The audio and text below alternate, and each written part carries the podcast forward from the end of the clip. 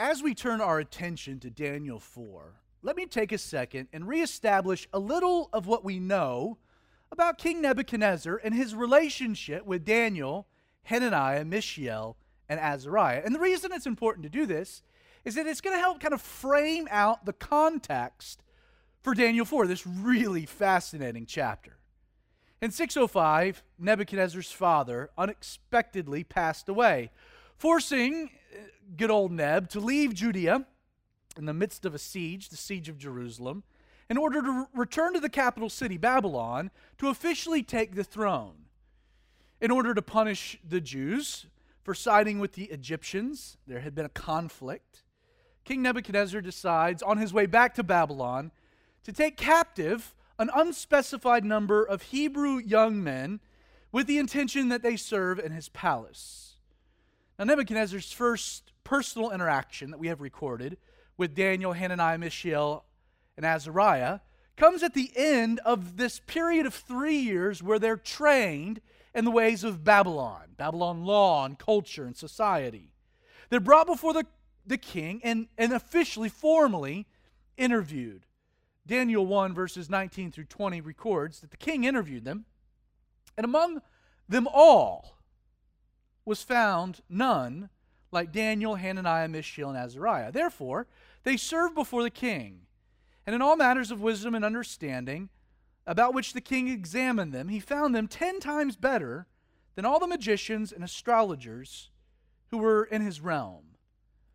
Now, as Daniel and his friends begin their various roles within the king's court, chapter 2 opens with Nebuchadnezzar having a dream that greatly disturbed him. While no one was able to meet his demand to provide the details of the dream, in addition to the interpretation, God uses Daniel to articulate to King Nebuchadnezzar some very important things about himself and the future of world affairs. For our purposes this morning, we're not going to rehash all of Daniel 2, other than I want to read Daniel's lead-in to the interpretation and then Nebuchadnezzar's reaction afterwards. These things are important. Daniel 2, verse 26, we read, "The king answered and said to Daniel, 'Are you able to make known to me the dream which I have seen and its interpretation?' So Daniel answered in the presence of the king and said, 'The secret which the king has demanded, the wise men, the astrologers, the magicians, the soothsayers, they can't declare it to the king, but there is a God in heaven who reveals secrets, and he has made known to King Nebuchadnezzar what will be in latter days.'" Now, Nebuchadnezzar's reaction after Daniel provides the dream and the interpretation, verse 46 of chapter 2, we're told, "Then King Nebuchadnezzar fell on his face, prostrate before Daniel, and commanded that they should present an offering and incense to him. The king said, 'Truly your God is the God of gods, the Lord of kings, and a revealer of secrets, since you could reveal the secret.' Then the king promoted Daniel, gave him gifts, made him ruler over the province of Babylon, and chief administrator over all of the wise men." Now, between Daniel 2 and 3, approximately 15 years pass, with his enemies finally conquered, peace achieved, and his attention now focused on refortifying the capital city. The third chapter opens with the king making this great image of gold, commemorating likely one of the many Babylonian deities. He builds this statue and he puts it on display in the plain of Dura. A crowd is summoned, and Nebuchadnezzar shrewdly uses this great image to be a test of loyalty. As we studied a few weeks ago, when the people who gathered heard the sound of all the music playing in symphony, everyone then was required to fall down and worship the golden image. And the consequences, by the way, for failing to do so was that you would be thrown into a fiery furnace while everyone bowed. Chapter 3 tells us that Shadrach, Meshach, and Abednego, they determined to stand. In the end, they refused to kowtow to Nebuchadnezzar's mandates and his warnings. Ultimately, they find themselves being thrown into the fire. Daniel 3, verse 23 records what happens next. We're told that these 3 men fell down bound into the midst of the burning fiery furnace. And King Nebuchadnezzar was astonished. So he rose in haste and spoke, and he said to his counselors, "Did not we cast 3 men bound into the fire? Look, I see 4 men loose walking in the midst of the fire, and they are not hurt, and the form of the 4th is like the Son of God." So Nebuchadnezzar came near to the mouth of the burning fiery furnace, and he spoke, and he said, "Shadrach, Meshach, and Abednego, servants of the Most High God, come out and come here." And they came from the midst of the fire. And Nebuchadnezzar declared, "Blessed be the God of Shadrach, Meshach, and Abednego, who sent his angel and delivered his servants who trusted in him. They frustrated the king's word. They yielded their bodies that they should not serve or worship any god except their own. Therefore," Nebuchadnezzar continues, "I decree that any people, nations, tongues, which speaks anything against the God of Shadrach, Meshach, and Abednego, they should be cut into pieces. Their houses should be made an ash heap, because there is no other God who can deliver like this." As you turn to chapter 4, you have to keep a few things in mind. In spite of the fact that King Nebuchadnezzar was a brutal, evil man, his exposure in this weird twist, his exposure to the things of God is really astounding. First, he has seen the power of God manifest through the righteous witness of Daniel and Shadrach, Meshach, and Abednego. Not only did these men refuse to eat the king's meat when they had arrived to Babylon, but they were willing to stand on their convictions in the face of persecution. Nebuchadnezzar knew from the very first time he met these men, he interviewed them, that they were different. And while he didn't fully understand why they were different, he attributed this distinction to their relationship with God. To his credit, Nebuchadnezzar deliberately promotes these 4 men to some of the most powerful positions in all of the kingdom. In fact, the case can be made that Daniel becomes Nebuchadnezzar's most influential and trusted advisor, the most trusted counselor, the most powerful man second to Nebuchadnezzar. The other thing you should consider as we get to this chapter is that it's amazing that God actually spoke directly to Nebuchadnezzar. Like back in chapter 2, Daniel even testifies. He says, "There is a God in heaven who reveals secrets, and he has made known to King Nebuchadnezzar through this dream what will be in latter days." God spoke to King Nebuchadnezzar, this evil, wicked man. Now, following the interpretation of his dream, there is no question that Nebuchadnezzar is convinced. He believed in the existence of the Hebrew God. In response to Daniel, he even goes so far as to acknowledge that Jehovah was the God of gods, the Lord of kings, and a revealer of secrets.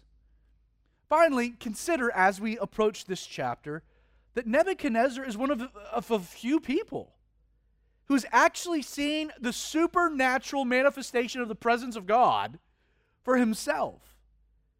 As he peered into the fiery furnace, expecting to see 3 men, to his utter astonishment, he sees Jesus, a 4th, like the Son of God, walking in the midst of these 3, protecting them from the flames. Nebuchadnezzar is so blown away by this event, he issues an official decree throughout all of the land, making it a death penalty for anyone to speak ill of the God of the Jews. The important thing to remember as we make this transition from chapter 3 to chapter 4 is that Nebuchadnezzar, he believes God exists. And not only that, but he intentionally has surrounded himself with men who testify. Nebuchadnezzar has heard God's word. He's witnessed God's presence. He's seen God's power. And yet, in spite of all of those things, King Nebuchadnezzar has not accepted the Jehovah God as his own, choosing to instead add him to the myriad of Babylonian deities. Let me quickly say, knowing about God, believing he exists, hearing him speak, watching him work, even hanging out with the people who represent him well, knowing about God is absolutely no substitute for personally knowing God. Nebuchadnezzar was a believer, but he was not a convert. He wasn't a follower. You know, in a southern culture, whereby most people associate as being Christian, please understand, faith in God is never extended through associations. When we get to Daniel 4, most scholars, and it's hard to say with complete certainty, but most believe that roughly 30 years have transpired since the fiery furnace story. Daniel is in his late 40s, early 50s. We're likely about a year or two from Nebuchadnezzar's death.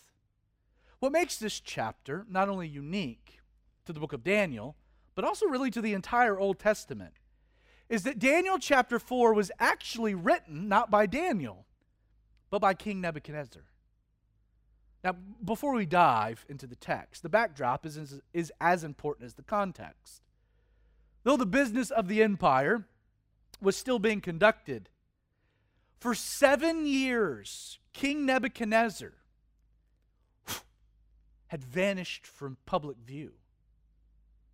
Now, he's the king, right, of a global empire. So it was odd that the king made zero public appearances for 7 years. I mean, imagine that. Then, out of the blue, one day, all the news networks get a ring. Nebuchadnezzar's calling a press conference. He emerges and then issues a formal declaration letting the public know what had happened during his long absence. This chapter, Daniel 4, it records for us this official proclamation written by Nebuchadnezzar.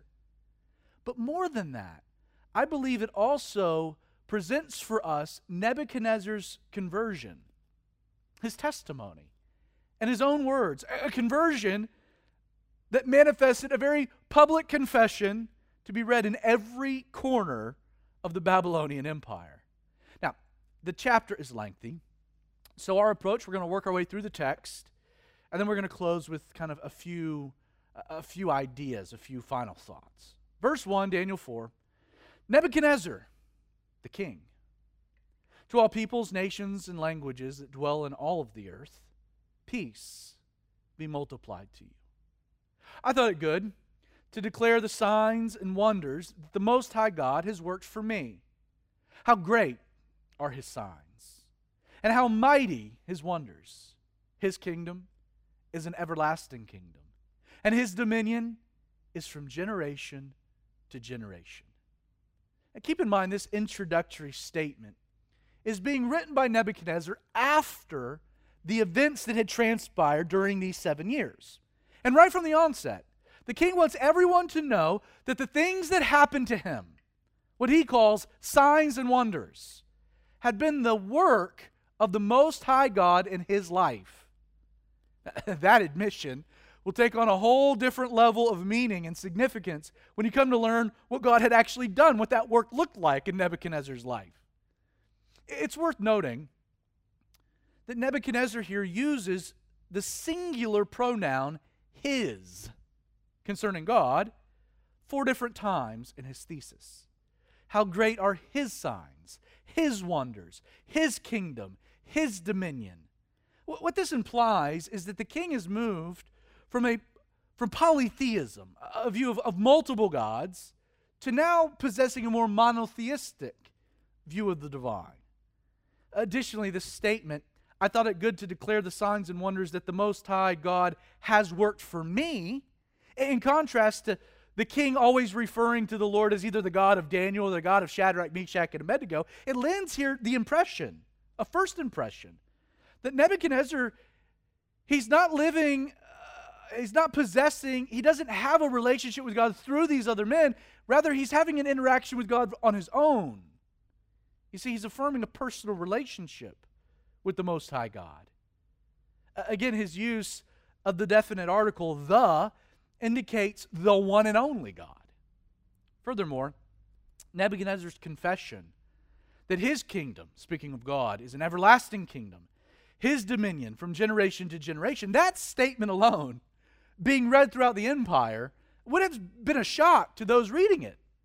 Like the fact that Nebuchadnezzar, a king who had conquered the known world, was publicly acknowledging the Most High God of the Hebrews, possessed a kingdom and dominion greater than his own. That was radically out of character for a man known for hubris. Nebuchadnezzar goes on to tell the world now his testimony. He's going to speak in the first person. Verse 4, I, Nebuchadnezzar, was at rest in my house, flourishing in my palace, and I saw a dream, which made me afraid. And the thoughts of my bed and the visions of my head troubled me. Nebuchadnezzar is recounting here. He's setting the scene for where his life was when all of these things happened. Like, his life was full. His life was grand. He was at total peace and satisfaction until this dream came. And it just upset everything. His situation changed.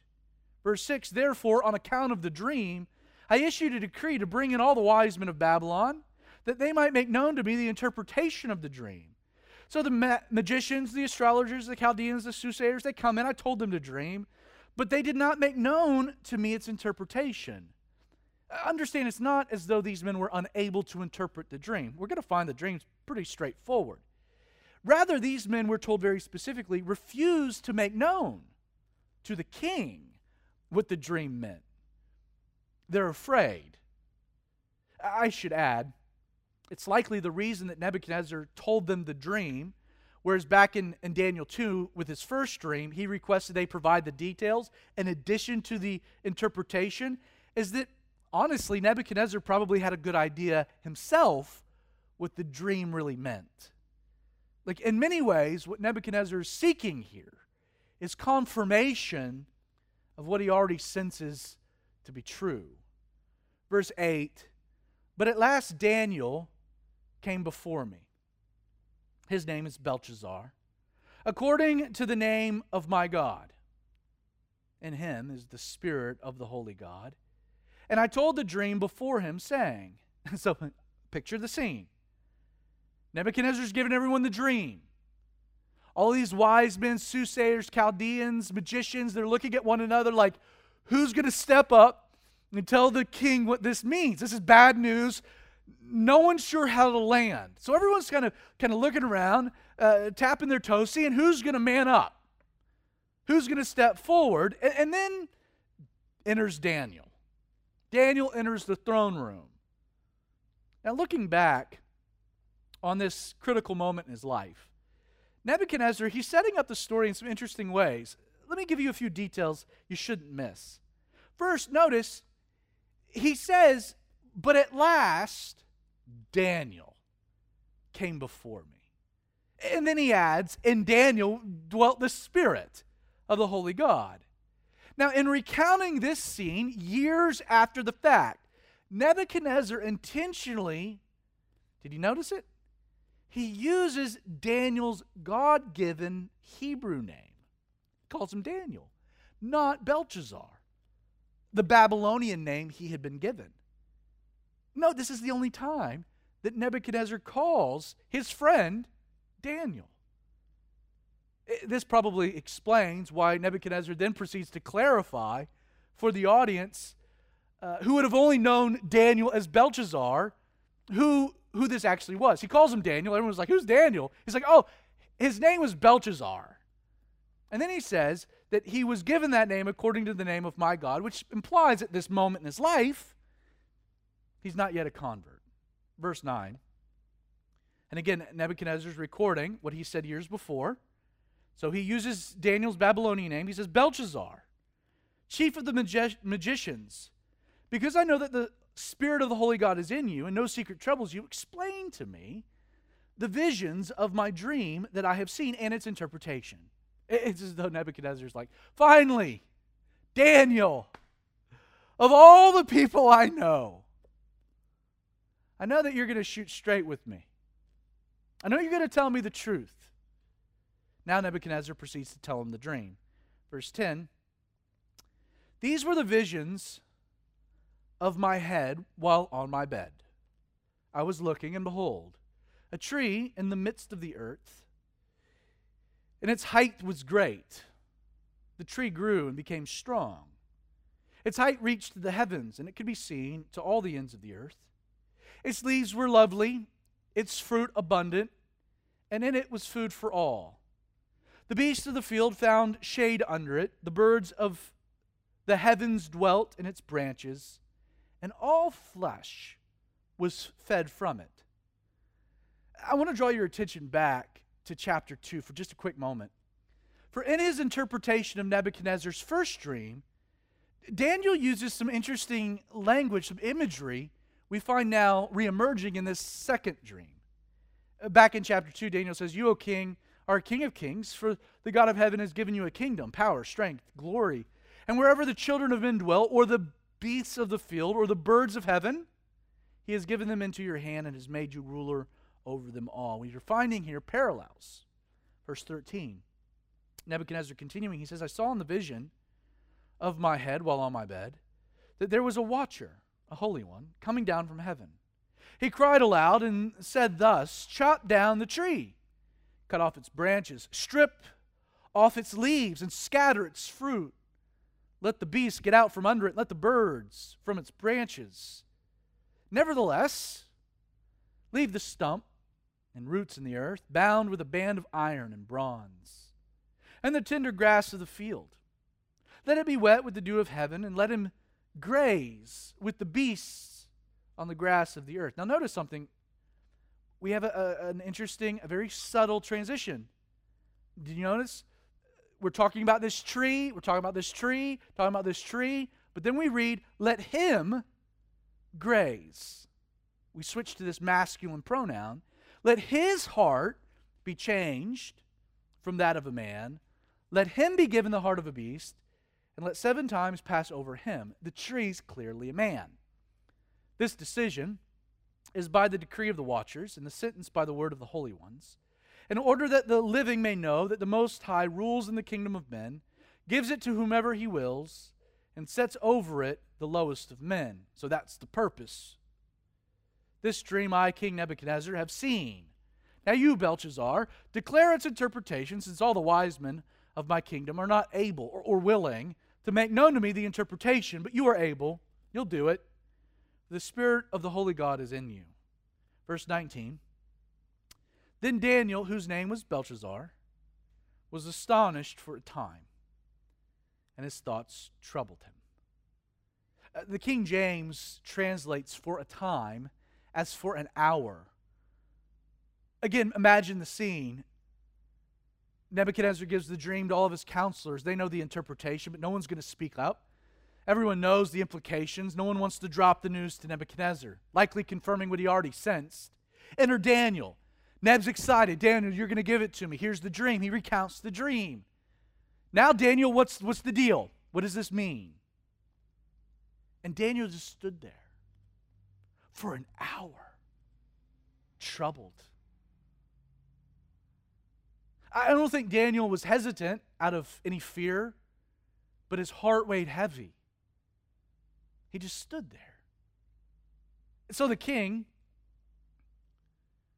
he said, "Belshazzar, do not let the dream or its interpretation trouble you. It's okay, man. Just tell me what's going on." So Belshazzar answered, he said, "My lord, may the dream concern those who hate you, and its interpretation concern your enemies." Basically, what Daniel's saying here, he's saying, "King, man, I really wish, more than anything, I wish that this was not about you, that this was about your enemies. I mean, this is so bad, I wish this was about your enemies and not you. But here's the interpretation. The tree that you saw, which grew and became strong, whose height reached the heavens, and which could be seen by all the earth, whose leaves were lovely and its fruit abundant, and which was food for all, which under which the beasts of the field dwelt, and whose branches the birds of the heaven had their home. It is you, O king, who have grown and become strong, for your greatness has grown and reaches to the heavens, and your dominion to the end of the earth." Verse 23, "And inasmuch as the king saw a watcher, a holy one, coming down from heaven and saying, 'Chop down the tree and destroy it, but leave its stump and roots in the earth, bound with a band of iron and bronze, in the tender grass of the field. Let it be wet with the dew of heaven, and let him graze with the beasts of the field till 7 times have passed over him.' This is the interpretation, O king, And this is the decree of the Most High, which has come upon my lord the king. They, these watchers, shall drive you from men. Your dwelling shall be with the beasts of the field, and they shall make you eat grass like oxen. They shall wet you with the dew of heaven, and 7 times shall pass over you, till you know that the Most High rules in the kingdom of men, and gives it to whomever he chooses. Verse 26, and inasmuch as they gave the command to leave the stump, the roots of the tree, your kingdom will be assured to you, after you come to know that heaven rules. Basically, during this season of judgment, don't worry, the kingdom will remain intact. Therefore, O king, let my advice be acceptable to you. Now, Daniel is moving beyond the dream. He's moving beyond the interpretation. He's seeking to give his friend the king some wise counsel in light of, well, this word. Daniel says, Nebuchadnezzar, break off your sins by being righteous, and your iniquities by showing mercy to the poor. Perhaps there may be a lengthening of your posterity. Nebuchadnezzar was about to receive a severe and divinely orchestrated judgment. And this was going to happen for a very specific and stated reason. God wanted him to know that it was he and he alone who rules over the kingdoms of men. It's he and he alone who gives it to whoever he chooses. See, Nebuchadnezzar had built his own kingdom, a heaven on earth. Nebuchadnezzar thought he was in control. He was filled with pride, arrogance. Knowing what's coming, Daniel advises the king, Neb, repent. Break off your sins. Be righteous. Be kind to the poor. A reckoning is coming. Now, reminiscing again about what came next. All of this has already happened. Nebuchadnezzar continues, verse 28. All of this came upon King Nebuchadnezzar. At the end of 12 months, so a year passes, he was walking about the royal palace of Babylon. The king spoke, and he said, is this not great Babylon that I have built for a royal dwelling by my power and for the honor of my majesty?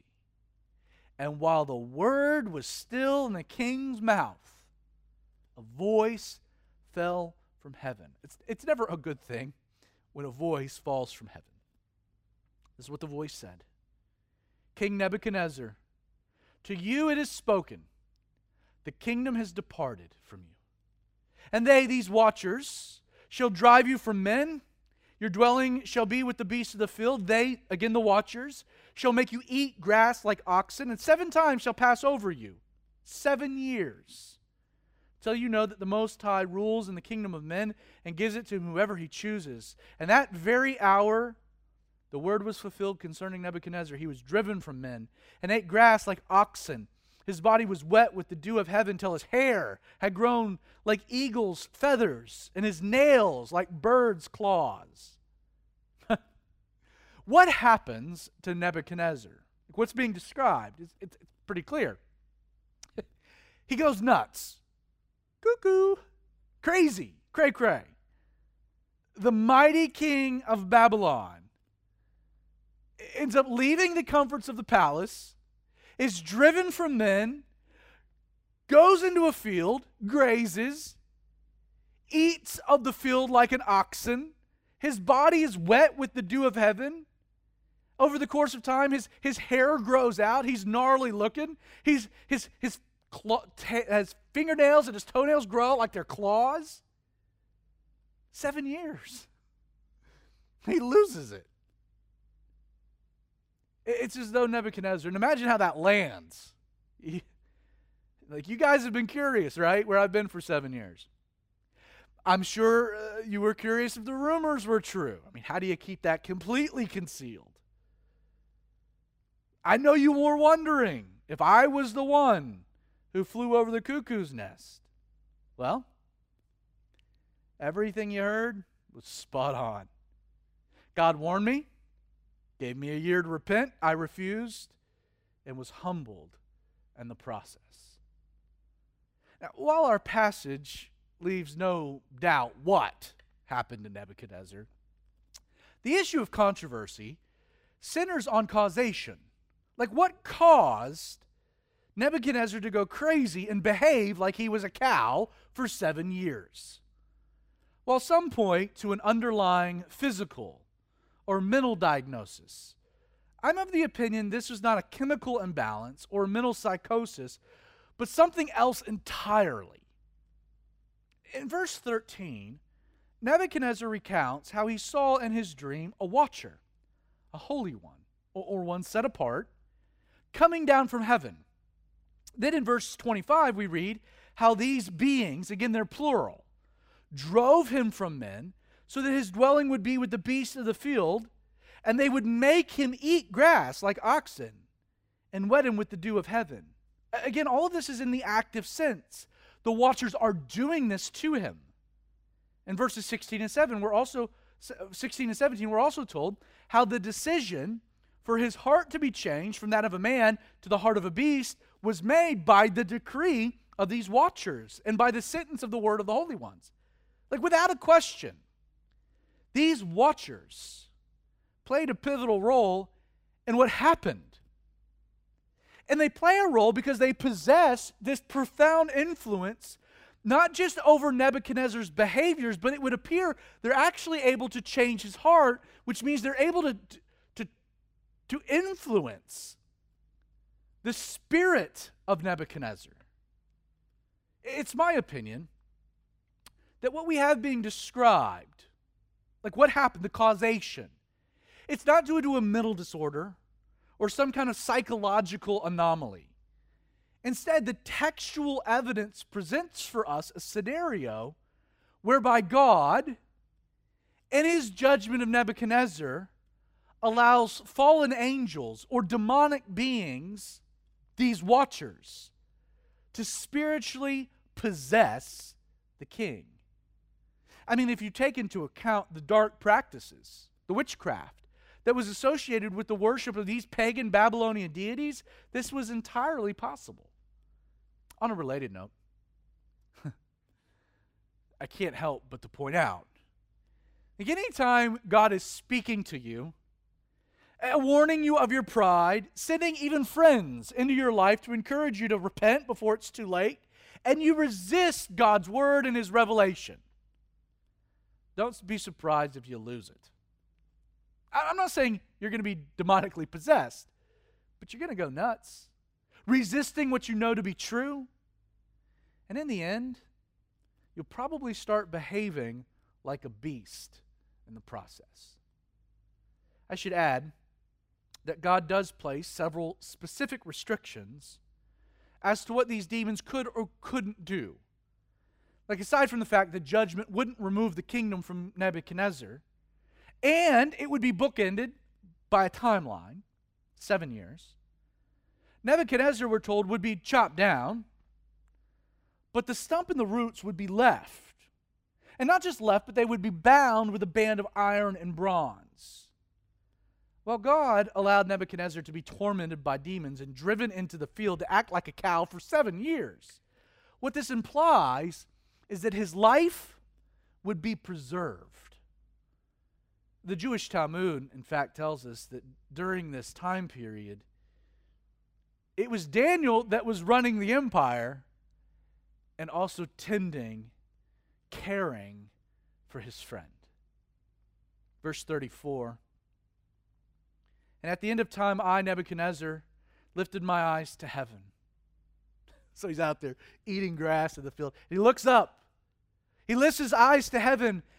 And he says, "My understanding returned to me, and I blessed the Most High, and praised and honored him who lives forever. For his dominion is an everlasting dominion, and his kingdom is from generation to generation." Amazingly, the very moment the prescribed time had expired, the moment Nebuchadnezzar has learned the intended lesson, he lifts his eyes to heaven. His understanding returns, and I love it. He doesn't curse God. He's not angry. The moment his lips are loosed, he worships and praises God, the Most High who lives forever and ever. Verse 35, he continues, all the inhabitants of the earth are reputed as nothing. He does according to his will and the army of heaven and among the inhabitants of the earth. He does what he wants in heaven. He does what he wants on earth. No one can restrain his hand or say to him, what have you done? Nebuchadnezzar has come to see God for who he really was, a total, complete sovereign, powerful. He continues, at the same time my reason returned to me, and for the glory of my kingdom, my honor and splendor also returned to me. My counselors and nobles resorted to me. I was restored to my kingdom. An excellent majesty was added to me. Like the idea behind this repeated phrase, return to me. These things return to me. Is that Nebuchadnezzar realizes that all the things that he had beforehand, he thought he had done for himself. But now he recognizes these were all just a gift. They had been given to me by God. I was just a steward of them. They weren't mine. Not only was God in total control, but Nebuchadnezzar has come to view everything as being a gift. Daniel 4, verse 37 now records for us the final words of King Nebuchadnezzar. Verse 37, now I, Nebuchadnezzar, praise and extol and honor the King of heaven, all of whose works are truth, and his ways justice. And those who walk in pride, he is able to put down. In closing, let's get to the real essence of the story. Right off the bat, to me, the most amazing thing about this chapter is that we have this chapter. Like, it's the fact that God actually wanted to have a relationship with King Nebuchadnezzar. I mean, don't miss the obvious.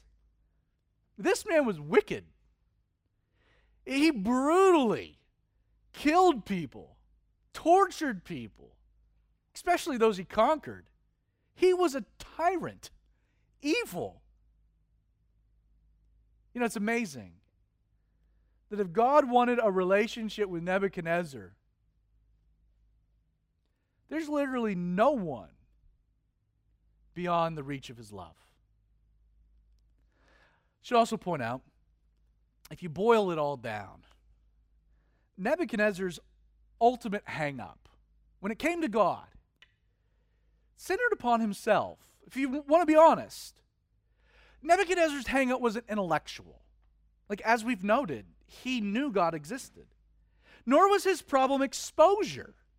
He had friends in his life who testified. In fact, his problem wasn't even experiential. He had seen firsthand with his own eyes that God was active and powerful. No. For Nebuchadnezzar, it would seem his hang-up was practical. In light of the life he had built for himself, this mighty kingdom, heaven on earth, Nebuchadnezzar believed that he didn't really have a use for God, a need for God. His success blinded him of his frailty and deeper need. You know, when considering the difference between pride and humility, you know, we often overcomplicate the simplistic. Humility is not being self-deprecating. It's being self-aware. Like, a humble person has no disillusionment as to the true nature of self. A humble person knows who they are. They're honest about it. Forthright. And then in contrast, pride. Pride is the opposite of self-awareness. Pride is instead a warped and distorted view of oneself. Now, originally found in Proverbs 3, verse 34, but then again repeated in the New Testament in 1 Peter 5, verse 5, the Bible states that God resists the proud, but he gives grace to the humble. You see, the fundamental baseline for God's transformational work in a person's life, the most base thing that has to exist is an acknowledgement by the person that they have a need for such a transformational work. Like, apart from that, there is no gospel message. You see, the reason that pride is so dangerous is that it'll blind you of the reality of your need. It celebrates who you are while denying the need to be made into someone different. My friend, if you're proud of who you are, if you're good the way it is, then you have no real need for the work Jesus came to offer. For a proud Nebuchadnezzar to experience the fullness of the work God wanted to accomplish in his life, a humbling was necessary. Like, in order for this haughty king to see God for who he was, he had to first accept the truth of who he was. Humbling. You know, this is why Daniel encourages Nebuchadnezzar to repent. Repentance and humbling accomplish the same thing. Repentance is the confession of who you are. It's the acknowledgement of brokenness. It's the expression of the need of insufficiency. You know, in his pride, Nebuchadnezzar looked around and he boasted of the heaven that he had made for himself on earth. This is how the whole story started. He was there at his palace, walking around, admiring, boasting, taking pride in order to work in his life. Nebuchadnezzar could repent of such a haughty attitude, acknowledging who he was, accepting that he had a need so that God could work. Or if he wasn't going to do that, God would have to completely strip all of those things that he took pride in away.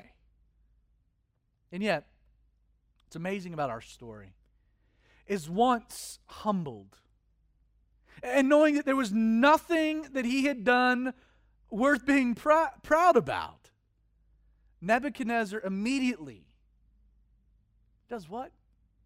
First he looks around, takes pride in what he had done. Now, humbled, looks up. No longer looking, he looks up. And he doesn't boast in himself. He worships the King of Heaven. Never forget, only the wretch can truly sing of God's amazing grace. Humbling. It's a terrible experience, but it's healthy. And you understand, when God intervenes in your life, when he humbles you, his intention is not to destroy you. Again, with Nebuchadnezzar, steps were taken to preserve him, to safeguard him in this vulnerable time. See, God doesn't intervene to destroy you, but he intervenes to realign, to readjust your perspective of self. As we've seen with King Nebuchadnezzar, humbling and tends to be a reminder of who you truly are. You are not who you think you are. You're not okay. You're in need. And that's all right. The reason that either repentance or a humbling is necessary in the life of someone filled with pride is that in reminding you who you are and humbling, God is bringing you to a place of his grace. God gives grace to the humble. Grace. It's a place where you realize you matter not in the context of him mattering most. And in the end, you know Nebuchadnezzar was a true convert. I even can't believe that there's some debate about this. I think we'll meet Nebuchadnezzar in heaven. I look forward to it. I'm confident he was a convert, and here's why. He viewed the difficult journey that had been necessary to bring him to the place of God's grace as he's looking back on things. That journey that had to humble him to bring him to God's grace, he said it was totally worth it. The relationship he had with God, yielded through this experience that was necessary, wouldn't trade it for anything in the world. 7 years from the throne to a pasture humbled him. And yet, as he looks back on this experience, Remember how he starts all of this. He affirms, hey, I thought it good to tell you, to declare the signs and the wonders that the Most High God has worked for me. He refers to being possessed and driven into the fields for 7 years as signs and the wonders of a mighty God at work in his life. And then he says, those signs, those wonders, oh, how great they are, how mighty they are. His kingdom is an everlasting kingdom. His dominion is from generation to generation. What a transformation. That's how you know someone's converted, when their life is transformed. Nebuchadnezzar, he recognized his kingdom on earth. It was nothing compared to the king and the kingdom of heaven. Again, let me repeat his final words. You learn a lot about a man with his final words. I, Nebuchadnezzar, praise and extol and honor the King of heaven, all of whose works, they can be tough, but they're true. And his ways, they can be difficult, but they're just. And those who walk in pride, he's able to put down. So, Father, Lord, we thank you for that word, this amazing story of Nebuchadnezzar.